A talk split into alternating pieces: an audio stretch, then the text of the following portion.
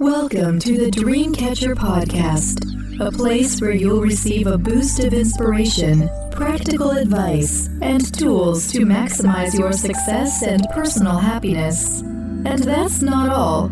You'll also get plenty of guidance on how you can use your gifts, talents, and compassion to contribute towards making the world a better place. Be sure to sign up for our free weekly newsletter for a preview of what's in store and to also receive a free ebook. To sign up, simply visit www.thedreamcatch.com. Now it's my pleasure to introduce you to the host of the Dreamcatcher podcast, Celine Chenoy. Hello, everyone. Welcome to the Dreamcatcher podcast. Relationships are the bedrock of life. Healthy and meaningful connections ground us. But as we get older, it becomes harder to find and nurture them. Once we find a partner, they and our children come first, and other relationships become nice to haves. But there are plenty of opportunities to connect, and you don't have to be limited by the traditional template of relationships. Learn about the different types of relationships and how to choose the right ones for you. Types of relationships. How to choose ones that are right for you. Relationships are the bedrock of life. Most of us would rank healthy and meaningful relationships at the top of our list of essential things in life. A hug from a family member, a fun night out with friends, holding hands with our beloved, or a brief but enjoyable exchange with our next-door neighbor. Each of these connections plays a vital role in the tapestry of our experiences. Humans are social creatures. We're meant to be around other people and seek companionship. Studies show that our bodies and minds work better when we're not alone. We're less prone to stress and our happiness increases, and even people who give us a hard time provide growth opportunities. Relationships tend to be easier to form and nurture when we're younger. We regularly meet new friends and romantic partners in school, college, and extracurricular groups and bond over common issues. We're also surrounded by our family and relatives when we live in their homes. As we get older and move out into the world, we're less likely to be in spaces where we meet new people and spend time with them regularly. As a result, according to research, more than 35% of adults in the U.S. say they feel lonely. My focus on relationships has dwindled over the past few years because of various circumstances, and I found myself slipping into loneliness. Building my content platform, going back to university to get another degree, relocation, and the pandemic meant that relationships took a backseat. When I browsed through my old photos, I realized how much I missed the feeling of camaraderie and fun conversations I had with people with whom I had strong ties. I decided to make time to get out there, be more social, and revitalize my existing connections. I believe that we can all benefit from having strong and supportive people who bring out the best in us and make us better people. In his book, Road to Character, journalist David Brooks writes, The people who really have character make deep, unshakable connections to something outside themselves.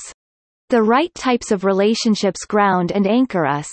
Even if you've had relationships that have gone sour, platonic or romantic, and you're nervous about getting out there, know that it's well worth the effort.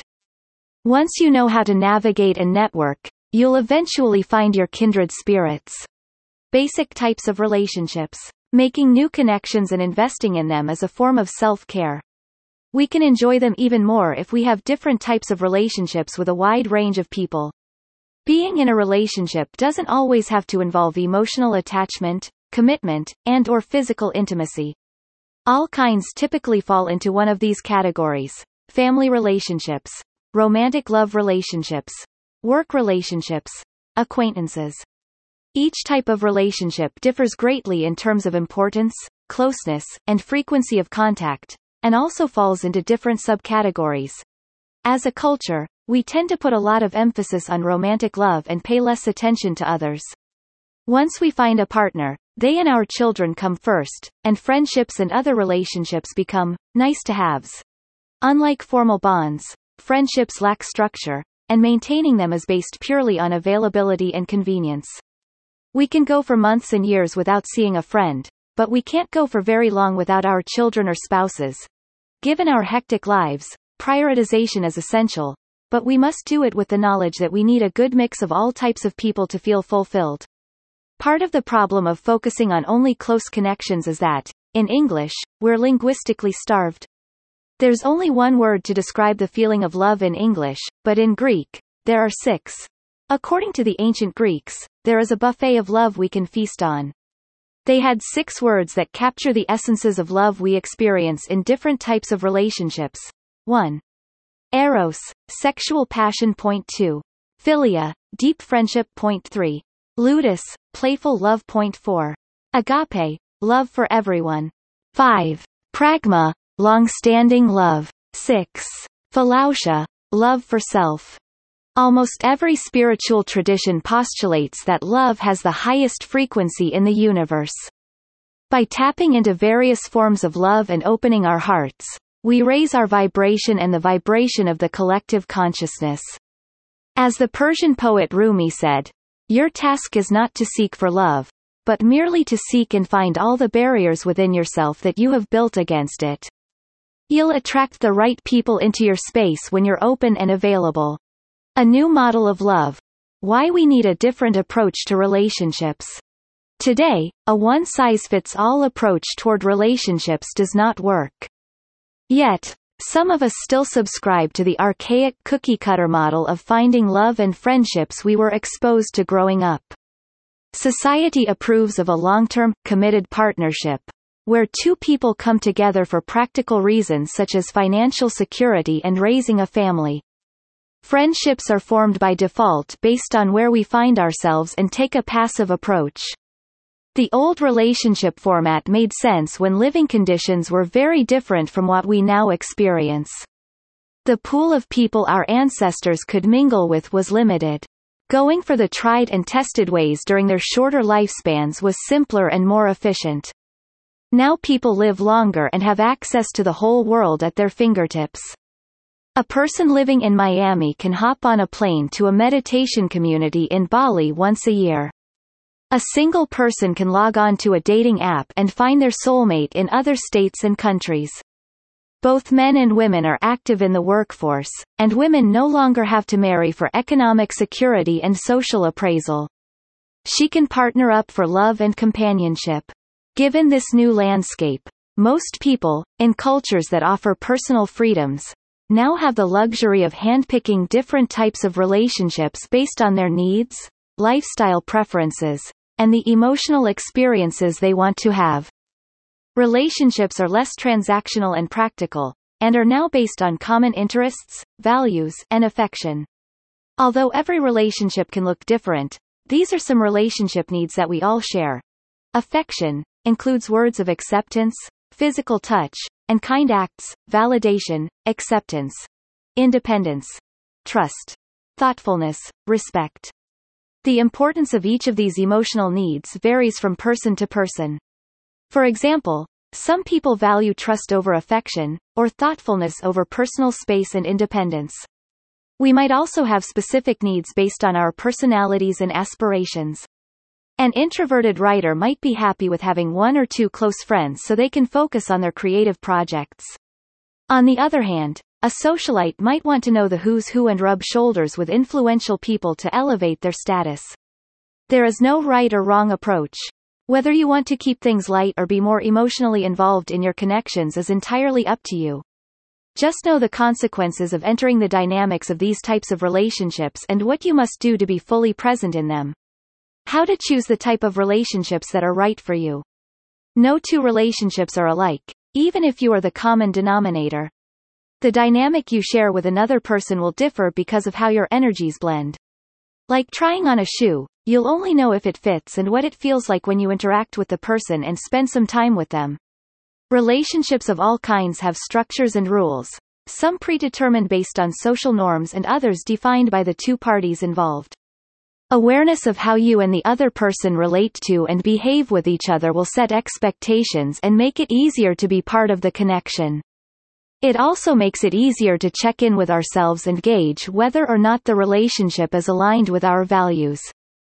The most socially accepted relationship structure is a monogamous, committed, romantic relationship and it's been heavily idealized by the media and commercial enterprises.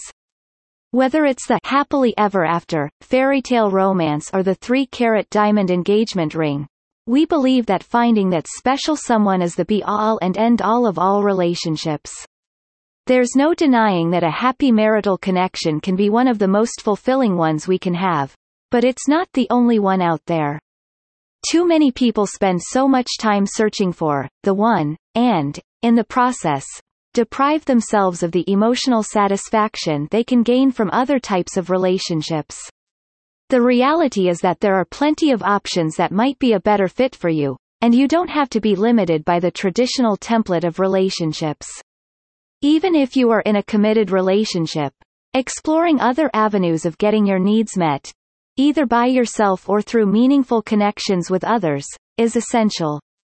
One person cannot meet your needs, and you'll need to diversify your relationship portfolio so that you're not overly dependent on your partner.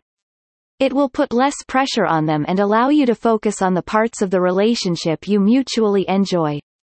Creating a variety of romantic and platonic relationships is the key to getting your needs met. For many, consciously choosing relationships may seem unusual and something that has even crossed their mind. If you fall into this category, the best way to get started is by going within. Then asking yourself what it is you want.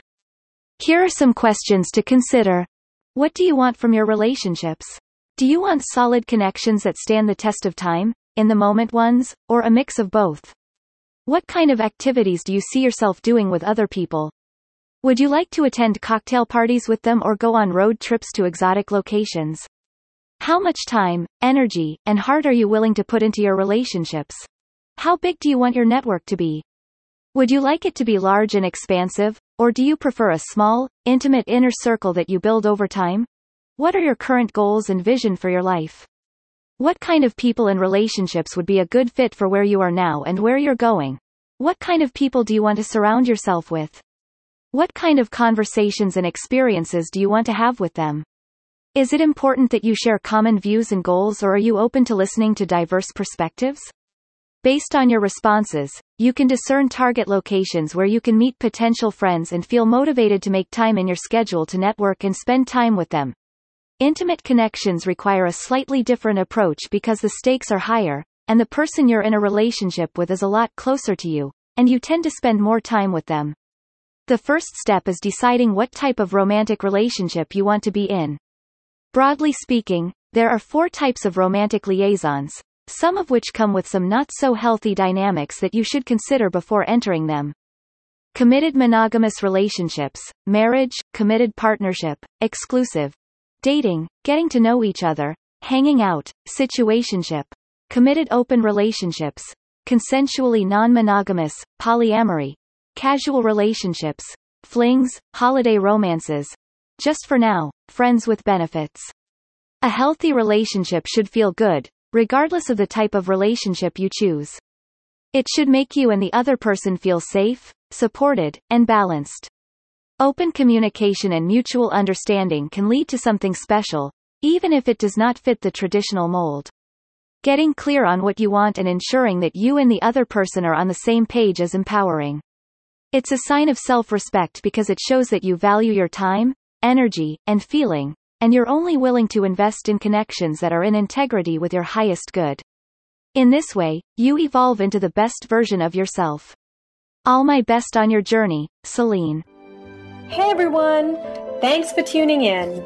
If you enjoyed what you just heard, please subscribe to my podcast and feel free to share it with your friends and family.